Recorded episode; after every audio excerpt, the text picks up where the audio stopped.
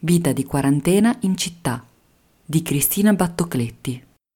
Dall'alto del quinto piano per la prima volta vedo la vita dei vicini, come sono le loro finestre, le piante sui balconi, le piastrelle sui terrazzini, l'invecchiamento delle imposte.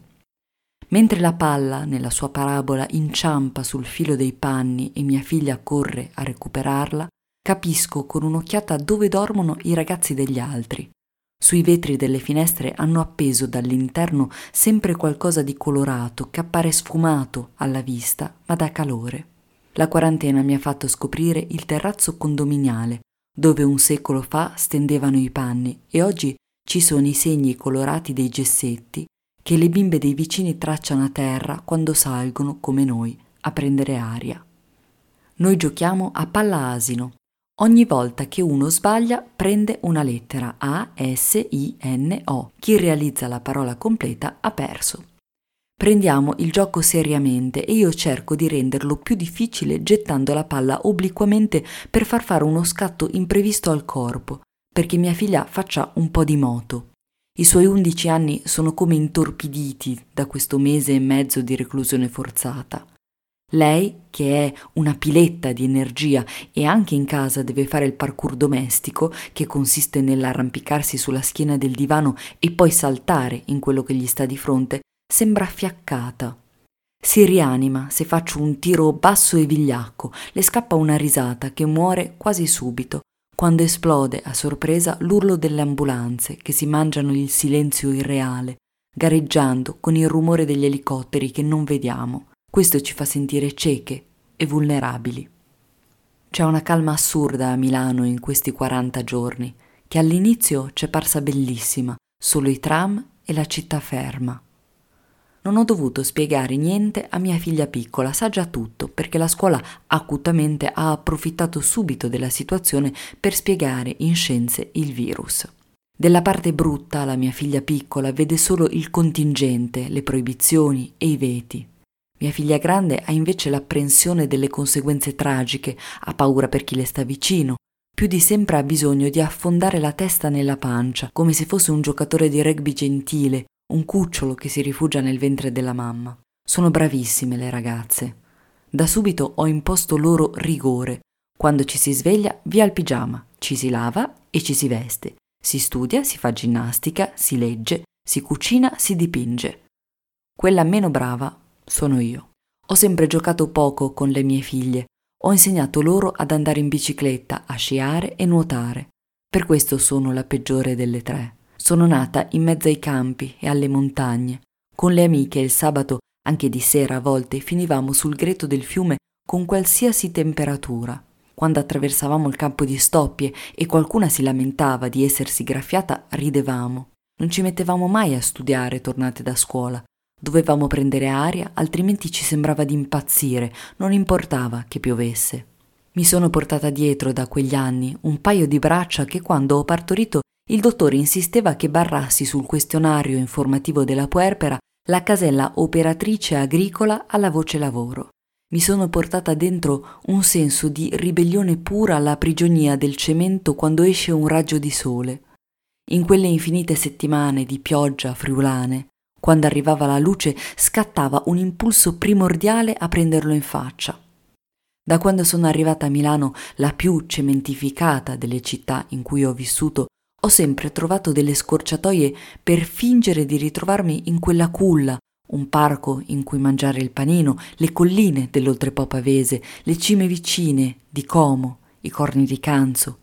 Ci correvo in cima finché non ero sfinita, poi, domata, tornavo a Milano. Questo impulso le mie figlie non ce l'hanno. Hanno corpi con la memoria di un'atleticità antica, ma non sentono la prigionia della casa. Per questo soffoco più di loro nel bivaccare tra le mura amatissime al piano terra, in cui le stanze vanno divise per ore della giornata, solo la parte destra gode di luce, e cerchiamo di ficcarci in quel lato come tre lucertole di giorno. Di notte stiamo nella parte sinistra. Le ragazze si sono abituate meglio di me a vivere una vita senza impegni all'esterno. Sandro Veronesi ha scritto l'altro giorno sulla lettura una riflessione corretta i bambini si sono adattati perché finora abbiamo fatto vivere loro una vita tossica. È vero. Godono di quello stato di dispersione, di noia che piombava addosso a noi da piccoli di domenica, il giorno più brutto della settimana, quando dopo il pranzo non c'era nulla da fare se non sperare che alle quattro arrivassero i cartoni. Non era uso andare a giocare a casa di altri, si disturbava. Se si era fortunati si scorgeva qualche bambino tirare calci in piazza a un pallone e lo si raggiungeva in fretta e furia prima che fosse richiamato dentro. I ragazzi di oggi sono infarciti fin da piccoli di stimoli, il corso di coro, l'inglese cucinando, il francese cantando, il pattinaggio su ghiaccio e poi uno sfrenato impegno mondano di dormite a casa di amici, che sgrava a turno i genitori. Mia figlia grande si è adattata subito, ha confessato di stare meglio senza la nevrosi della vita normale, segue le lezioni online tutte le mattine, sforna torte per distrarsi, fa ginnastica, vede serie in inglese, ha ripreso a suonare il piano. Le mancano gli amici, ma è più abituata di noi a comunicare virtualmente. La piccola studia, suona la chitarra, ci ha messo di più a ingranare con la scuola. Le piattaforme sono oberate, anche i professori incerti su cosa fare in quell'età, le medie, in cui non sono bambini né ragazzi. Io dormo poco.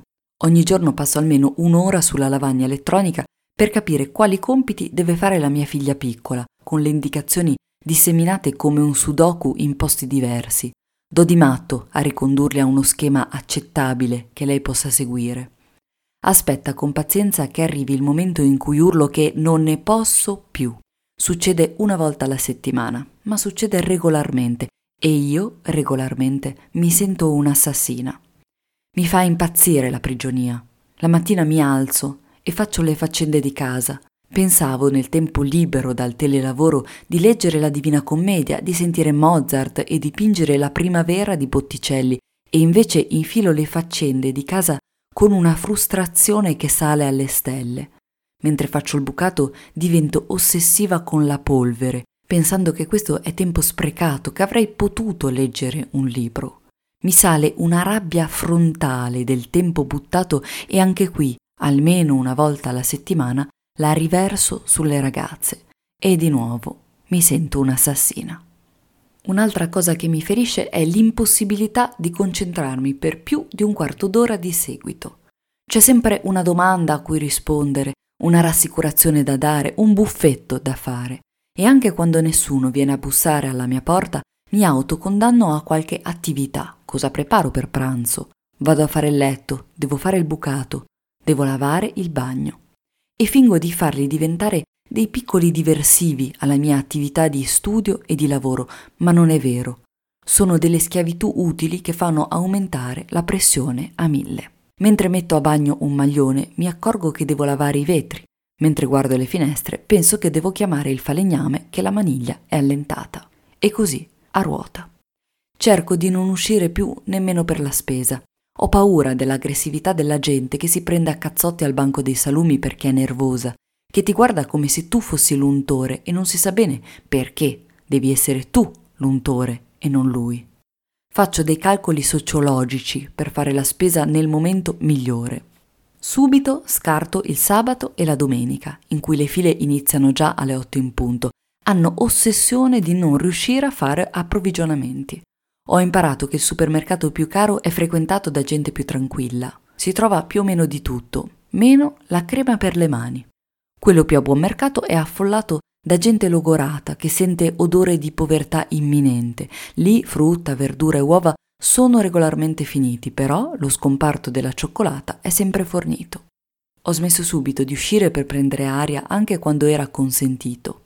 Cercare di raggiungere il parco senza recinzioni in bicicletta è stata una stretta al cuore. Milano sembrava Guatemala City, grigia, subdola. E poi c'è l'umore della gente. In una giornata di sole prepotente siamo andate a fare un giro in bicicletta. Ci sembrava l'unica cosa che potevamo fare senza essere contagiate o eventualmente evitare di contagiare se fossimo state inconsciamente positive. Un tassista e un autista di camion si sono fermati per insultarci. Se la prendevano con noi che stavamo ben distanziate, lontane da tutti nel deserto delle strade, e non con quelli che stavano a grappolo nel parco a far sfogare i cani. Siamo tornate a casa, la città senza nessuno, con le serrande abbassate, era un preludio sinistro. Non vedo i telegiornali da tempo, non ne posso più di numeri e di analisi, ci penserò dopo. Devo difendere me e le ragazze, si è più forti fisicamente quando non si è depressi. Solo a metà giornata apro i siti, lontano dai pasti perché perdo l'appetito, lontano dalla notte, che ultimamente è insonne. Anche i flash mob dai balconi, che molto mi rincuoravano all'inizio, si sono pian piano silenziati e io con loro. Mi sento ogni giorno con la famiglia, con gli amici veri, tutte cose di cui avevo perso quotidianità in questa vita frenetica. Sono contatti via chat per lo più, che non si sa perché non ci si chiama, si ha paura di rompere il letargo altrui. Questo mi fa stare bene mi fa capire che dentro ciascuno di noi c'è un lumino di verità sull'amore.